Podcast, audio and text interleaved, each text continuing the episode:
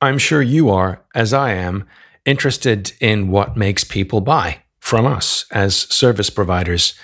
There's lots in behavioral science, particularly in buying psychology, the psychology of people buying or making buying decisions. What makes someone decide to trust you or me as consultants, as coaches, as facilitators, and maybe ultimately refer us to people once we've done good work for them. My guest today is Melina Palmer. Melina is the author of a book, What Your Customer Wants But Can't Tell You.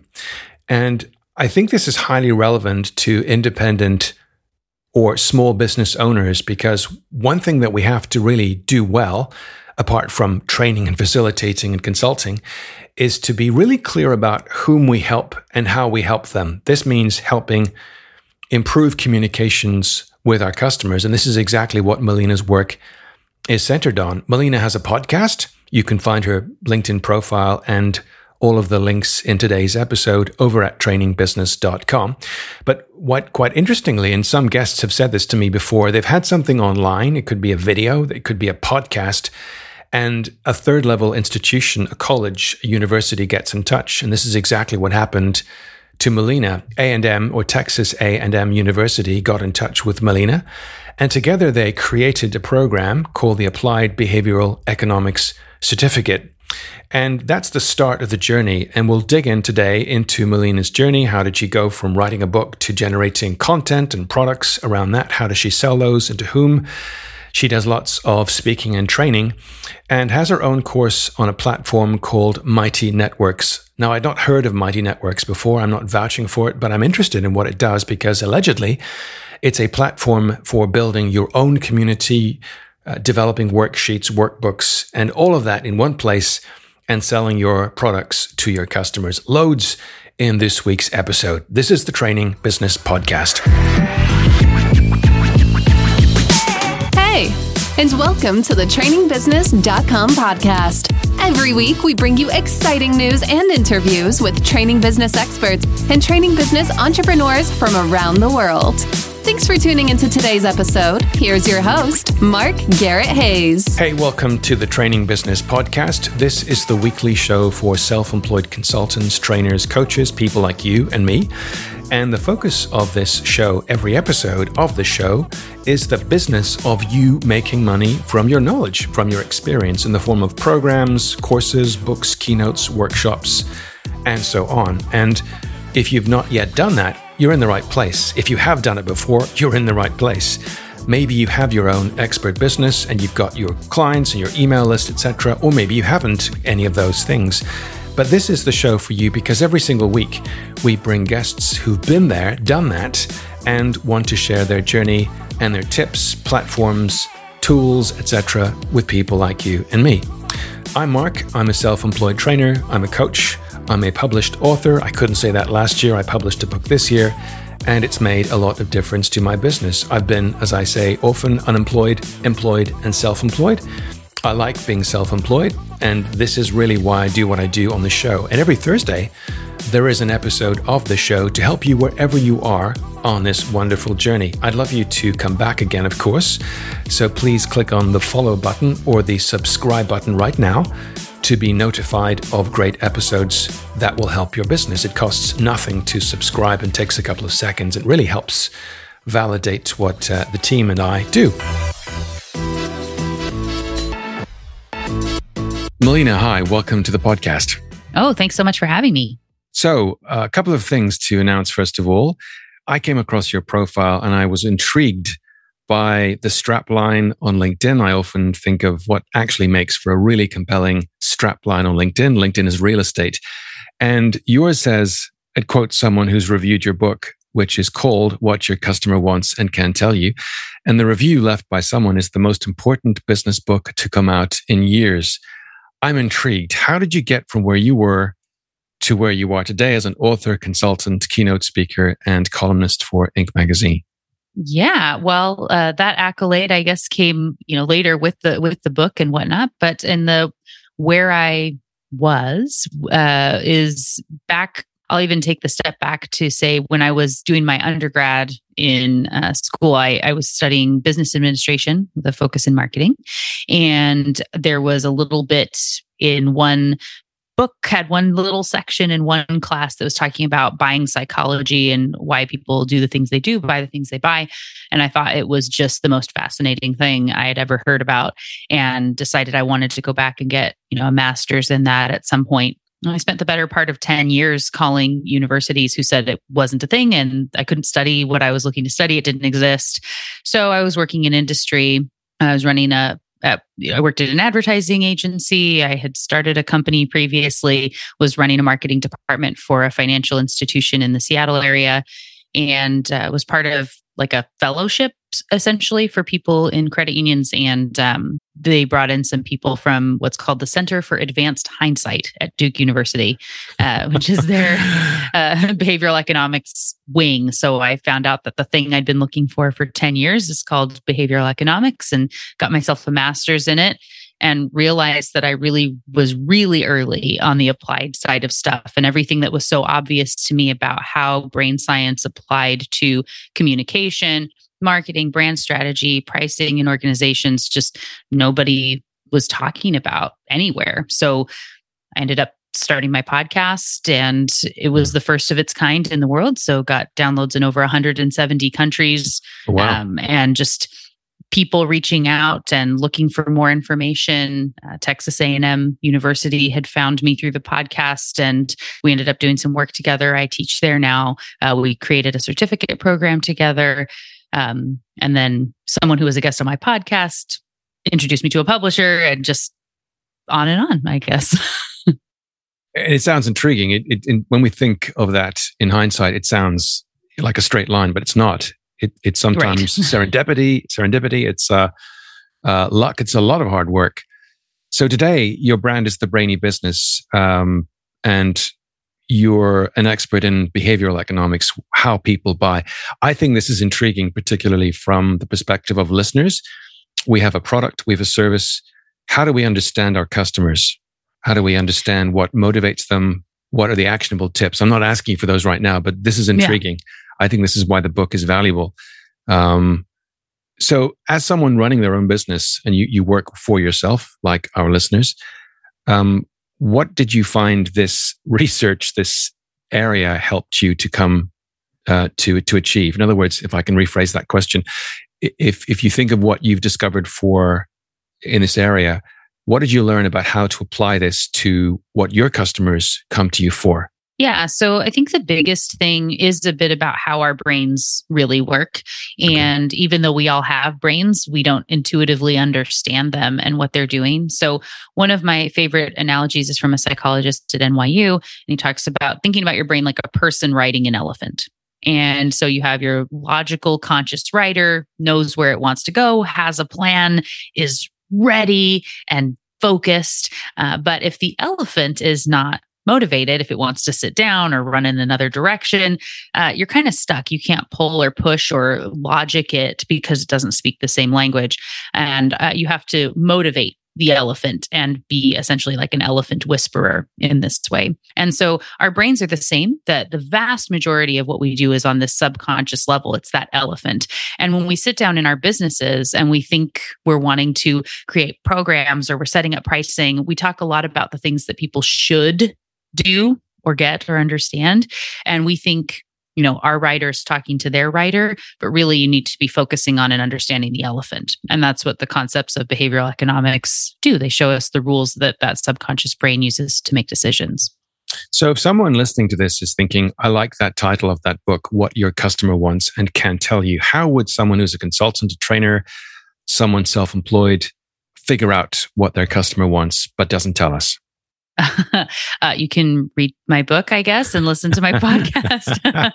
um, but yeah, understanding um, and and digging in to learn more about behavioral science, and, and it's an interesting thing too, where we people, even when we think we want something, uh, we are often wrong and we're really bad at predicting what we're going to like what's going to make us happy and in hindsight we have a hard time understanding why we did something and so uh, really it is through researching and understanding how the brain works and and makes decisions. There, there is some opportunity with testing. Uh, observational research is really valuable there, uh, but my books have concrete tips of things to do that's probably going to shortcut it for a lot okay. of people. Have you, for someone listening, has have you any concrete tip that would really be imp- easy to implement and apply? Ab- yeah, absolutely. Yeah. Uh, so one of my favorite concepts is one called framing, which is how you say something matters more than what it is that you're saying.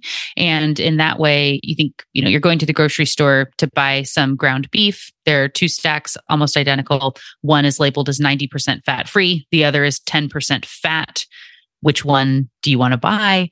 Most everyone says 90% fat free is the one that they want. Even though we logically know they're the same, it feels very different to us. So, again, how you say something matters more than what you say.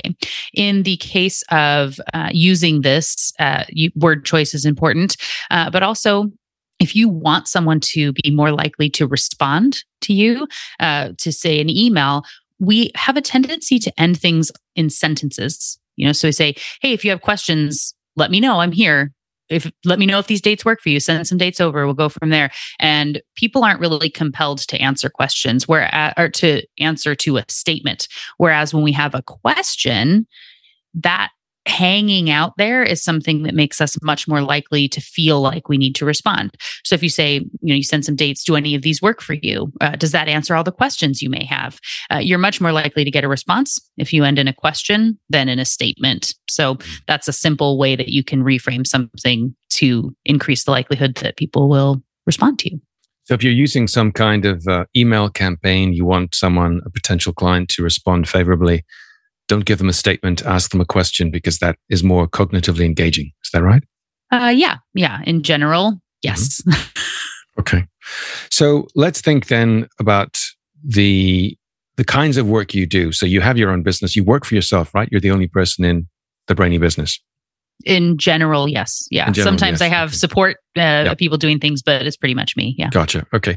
What was that like making that transition from being an employee to now saying I've got my my expertise. I've written a book on the subject. I now have to go out and actually earn a crust um, and generate business for myself.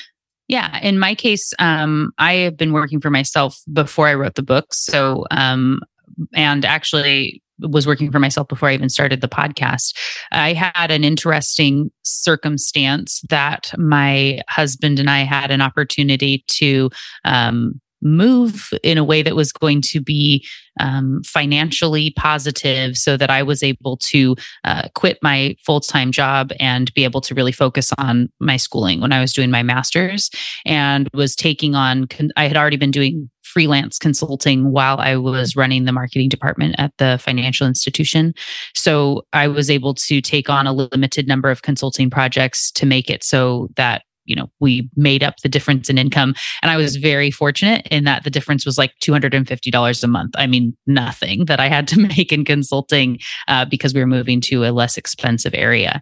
And so um, in that process i was really able to focus on school and the learning which then i was already doing some consulting and speaking and things like that which then rolled into the podcast and being able to dedicate a ton of time. You know, from having a podcast, uh, that they're a lot more work than people think that they are.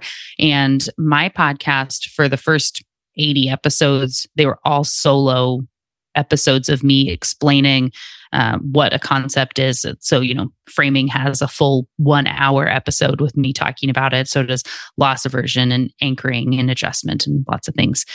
And so, um, spending a, a lot of time dedicated on content and really focusing on that, which then made it easier to write a book and to mm-hmm. um, continue doing speaking engagements and consulting and things like that. So let's go to uh, the pointy end of things.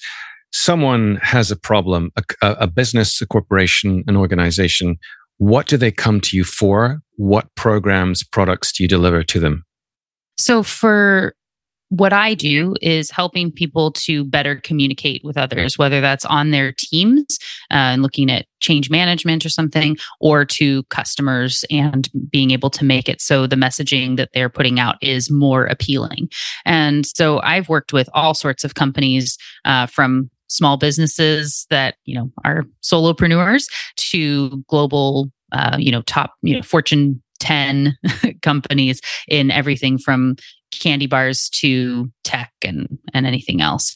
And so really when you have something that the communication matters the likelihood that someone's going to pick something up um, and being able to more effectively communicate with the brain and streamline things that's uh, where people work with me uh, one example that uses framing is from a, a financial institution i was doing consulting for pretty early on and a lot of business all businesses have jargon in banking rates is something that people like to talk about a lot. Uh, this particular financial institution had a new rewards checking account, and they were planning to have all their billboards and everything say that you can earn up to 1.26% APY for up to $25,000 in balances. That was like the headline. Not particularly compelling, even if you understand the math. Uh, so I got them to reframe that to say, did your checking account pay you $315 last year? Can very quickly say, no, it didn't. And hey, who's talking about that? Right. An interesting question that got people motivated to take an action.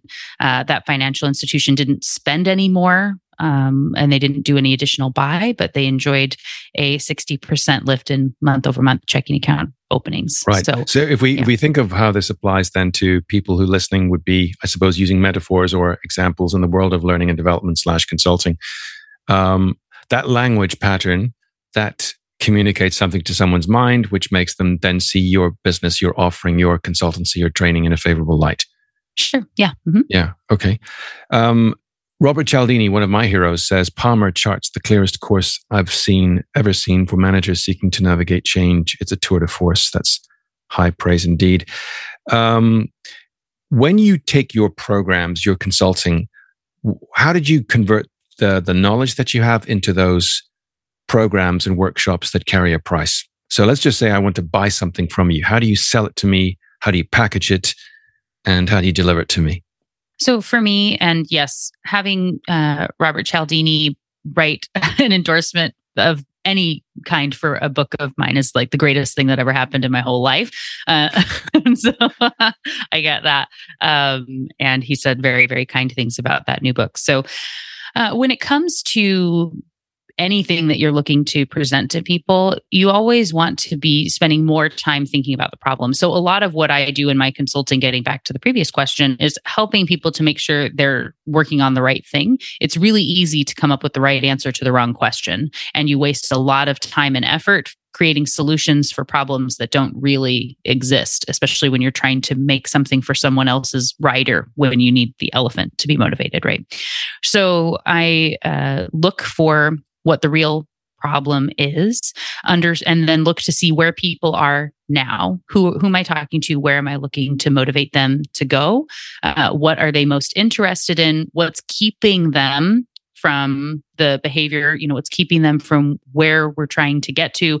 And how can i fill in those gaps? You know what's the easiest thing for them?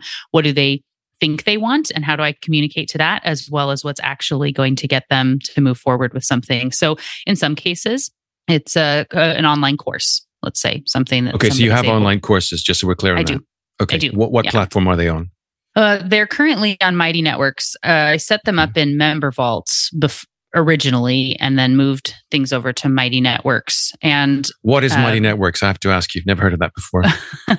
it's a it's a really cool platform actually that allows you to be. It's kind of like my own Facebook, uh, um, and so I have a group. It's called the Be Thoughtful Revolution, and people from all over the world can come in. They can post comments and chat and follow each other and set up little kind of communities amongst themselves. And we have polls and can do live videos. And I keep my uh, freebie worksheets and courses and and things within it. So, and you can also get your own app and stuff at, at various times when you get big enough and, and whatever. So it's, yeah, it's oh. really cool.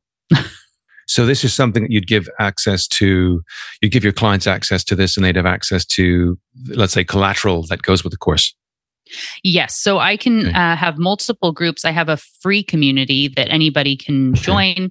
And I have, you know, my first book, I created a, I can't help myself from creating lots of freebies. I love the reciprocity principle.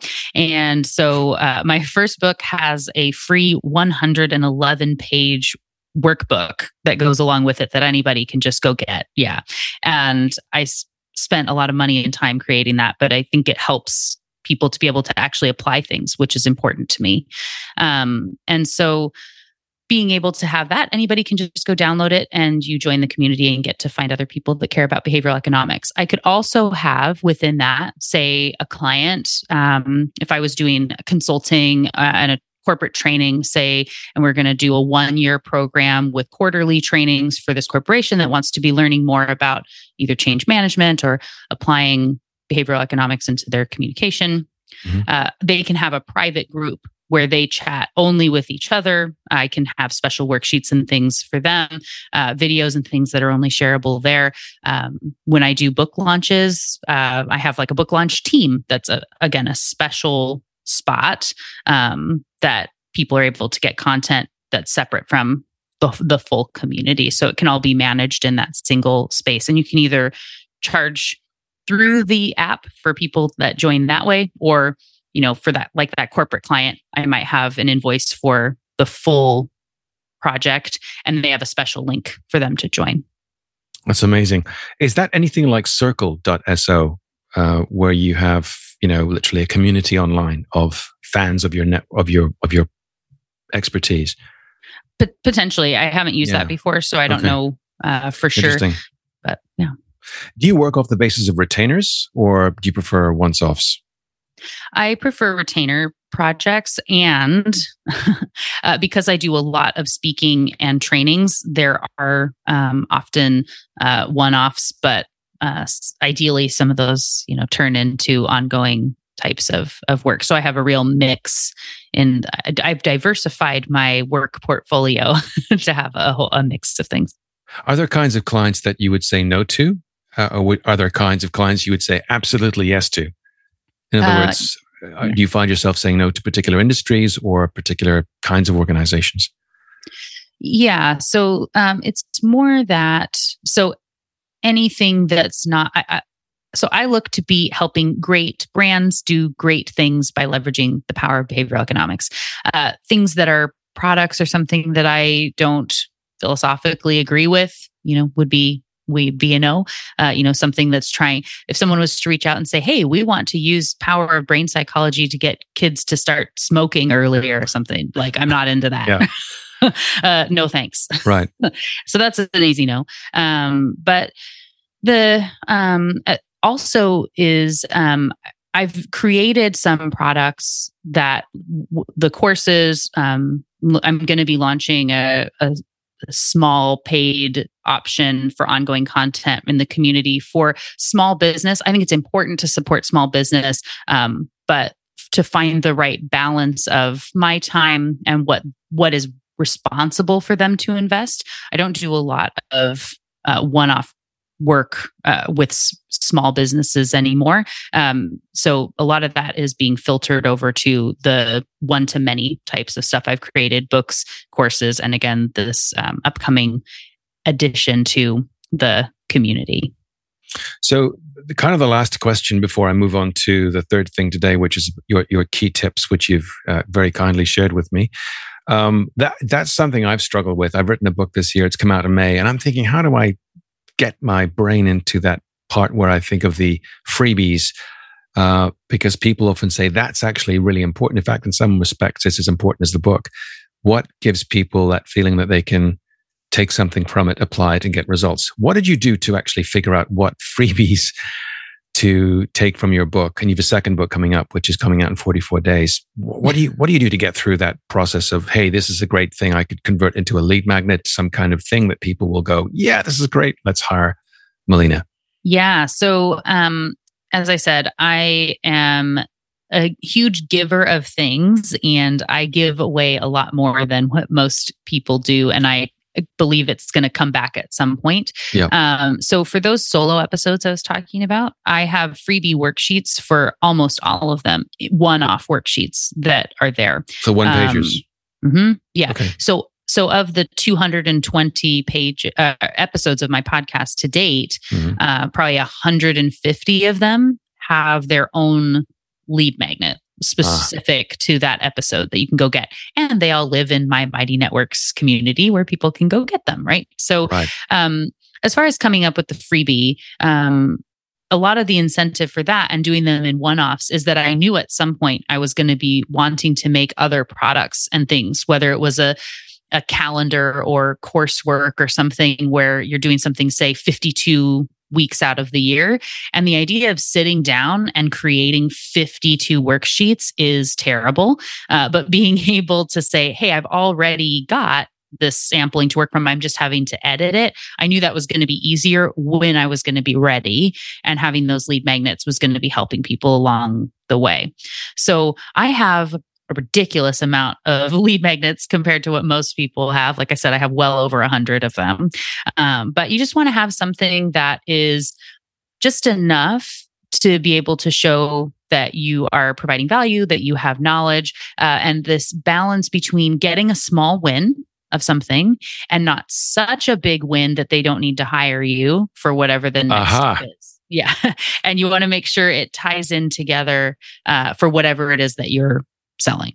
Right. Okay, that makes sense. And I ask that question in a selfish way because I'm struggling with that tiny bit. I've written a book and I'm thinking, what do I actually do to carve out some lead magnets, things which people can then download and, and find useful. Anyway, that, that's that's very helpful. Thank you, Melina. Um, so the third thing today is your your very kind tips, and I guess this is where we get to uh, delve into your expertise, uh, all about behavioral economics. And and I I've read Cialdini's work over the last couple of years, and I've I think it's just brilliant, and I always recommend that to people. But I want to know about your stuff. Your first tip today is uh, the following: Even though we all have brains, we don't intuitively understand how they work. Can we explain that to listeners? And do so in a way that uses, let's say, metaphors or examples of someone who is just like our self employed, expert, uh, product driven business. Sure.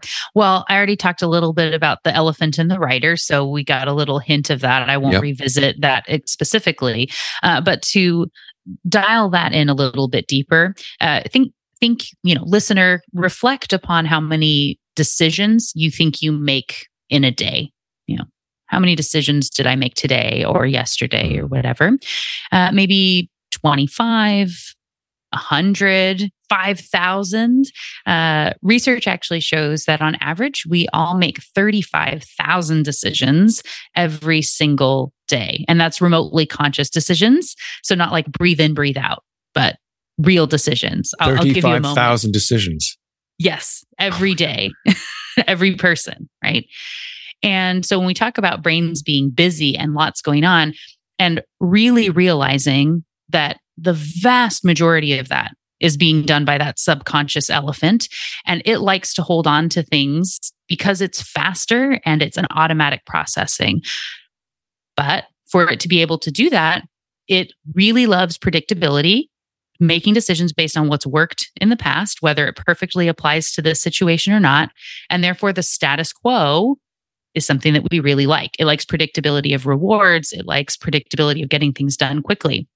So when we say it's hard to change or why are people forgetting they they're not going to do that right. This isn't going to work out that way. Why can't I remember to do this thing? It's because you haven't built it into one of those habits. So you can't change everything. We can't do all 35,000 things consciously because we actually can't uh, consume enough calories for our brains to be able to work in that way. But if you find the right stuff and look for ways to be changing your own behavior as well as the way that um, you're working with other people and trying to motivate them to buy something to really focus on micro moments micro decisions and working with habits that already exist is going to help you to be much more effective. Instead of trying to force change it's working against the brain and the elephant. It's not going to work out for you. Uh, so you want to find something that already motivates that elephant and help to bring it into focus. So, what kind of thing would that be? I mean, let's say I'm I'm uh, talking to a new prospect for one of my programs. What points of reference, which are familiar, uh, automatic, easy, would the elephant brain in their minds like? So, uh, you know, for one piece, um, anchoring. So we're we're really influenced by numbers. Um, anchoring is okay. more than just that, but this is something to keep in mind.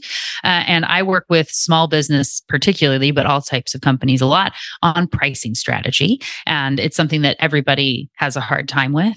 Um, and when you are clearly not so confident in the price, uh, that's something that people can really tell. It's that like dog smelling fear situation, right? So if you say, well, I know I've got this thing and it's $5,000. I know that's a lot of money. And so it may feel uncomfortable. So I can reduce it if you need a discount and I'm, I'm willing to throw in extra stuff. You know, you're making them feel like it's bad and it's too expensive, even if they had the budget and they never even asked. So, you know, you may feel like, everyone always asks me for a discount. There's not value here. The price is wrong. It's not necessarily the price. It's often not the price. It's the stuff you are doing before getting to the price is the problem.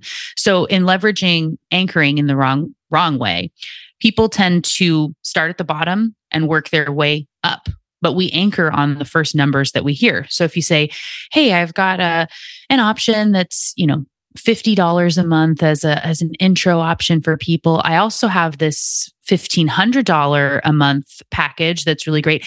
And oh, I have this thing that's $5000 uh, you know, maybe you want to join that one. Like wow, 5000 feels huge when we started at 50 or whatever I said in there, right? It's a huge jump.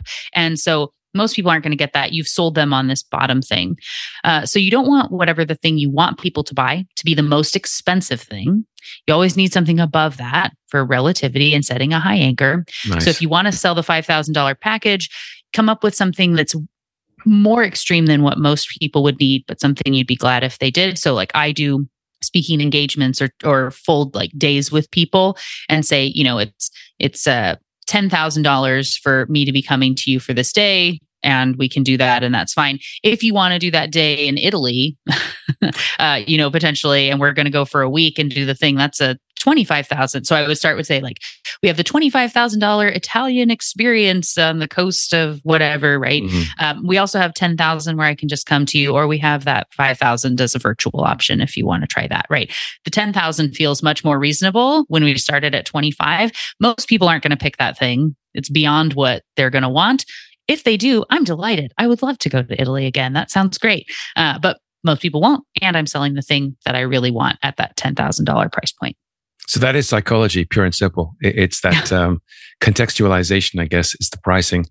And I've seen this, I think we've all seen this online. Um, you know, offers where you see a pricing, uh, a product, you've got the, the the the recommended one. The one on the left typically is the cheap one. The one on the right, very few take, but it just makes the one in the middle reasonable. Um, that's mm-hmm. great advice. Number two, how you present information matters more than what you're sharing. And this, I guess, ties into what we've just talked about, which is about yeah. uh, pricing products change initiatives. Okay. Um, your third one is be thoughtful. Um, and I just noticed when we were talking, you had something on your screen, your email signature, and you mentioned your community. Um, you say that thoughtfulness refers to how you put information out into the world. And um, it's all about asking questions as well. So perhaps let me ask you to explain that one better. Be thoughtful. What does that mean in the context of what we do as training business owners or experts? For sure.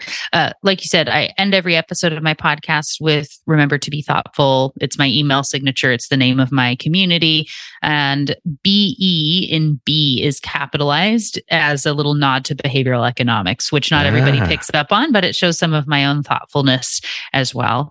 And so in this case, be thoughtful is twofold. Uh, one being in the reciprocity piece, like I was already talking about, giving first and giving really generously, and knowing that all relationships, all business are a long game. And you never know what the little thing that you do today is going to be giving back to you 10 times over, you know, somewhere randomly down the line.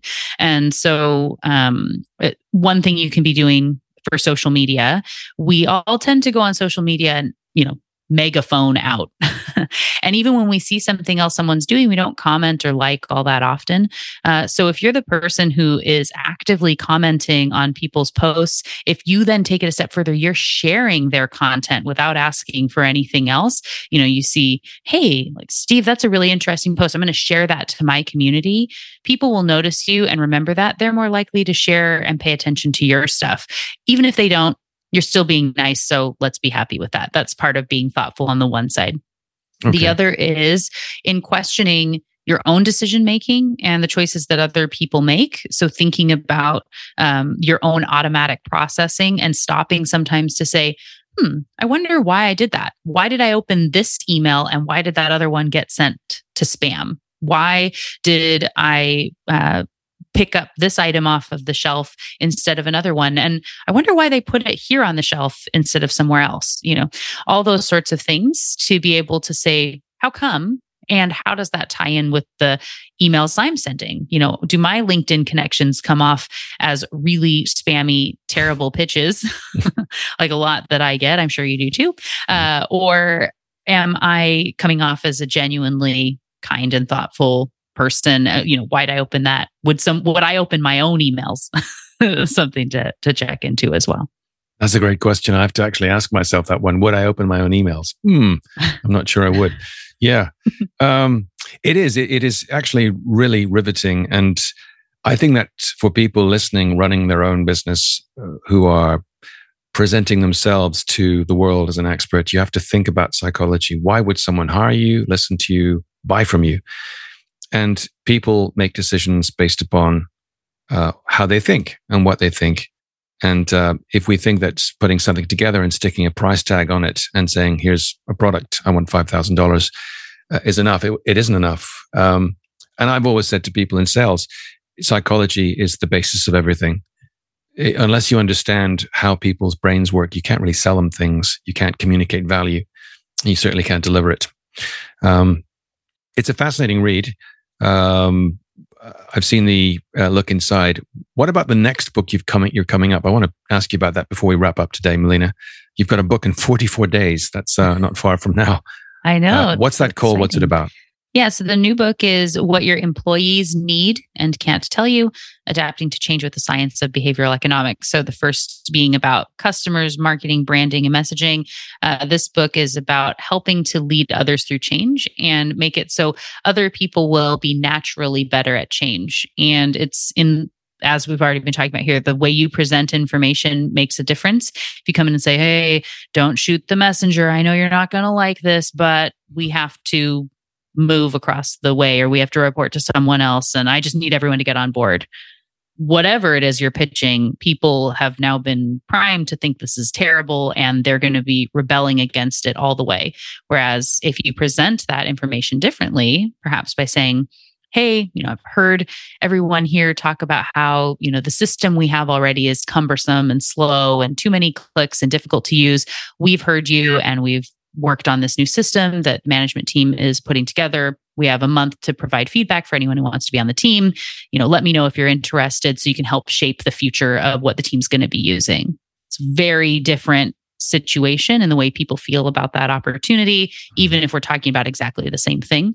So again reducing cognitive load for people so we're not too stretched in with deadlines understanding changes in micro moments, not just huge things, and that how we present information matters. And as with the first book, very applicable and giving you concrete things you can do, including lots of little micro shift moments, as I call them in the book, mm. uh, to be able to implement all along the way. And that's available for sale in all good bookshops online and offline. Yes, absolutely. 44 days. Well, it's already on pre-sale, so you can find it right. on Amazon, Barnes and Noble, Target, all the things and it'll be in your inbox uh, or mailbox whatever uh, on october 11th and you have a launch team in place for that then as well i'm sure. Yes yeah working on actually i don't know when this airs but i'm uh, looking for some early readers to be able to help with that if anyone was interested. Okay you heard it there. Okay you heard it there from melina. Melina thank you so much for being my guest today on the show. Where can people find out more about you uh, the best would be to go to thebrainybusiness.com. You can find the podcast and books and about consulting and speaking and everything there. And you can find me on all the socials as the Brainy Biz, B I Z.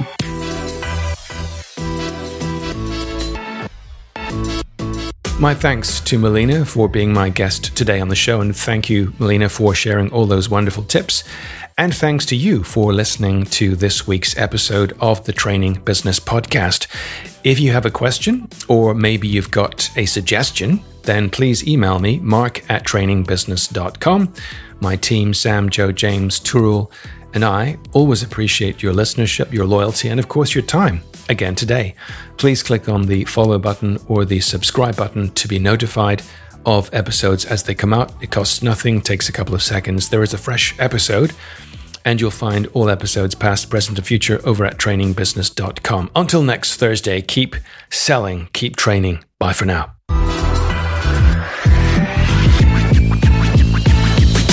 Thanks once more for listening to this episode of the trainingbusiness.com podcast. See you next time.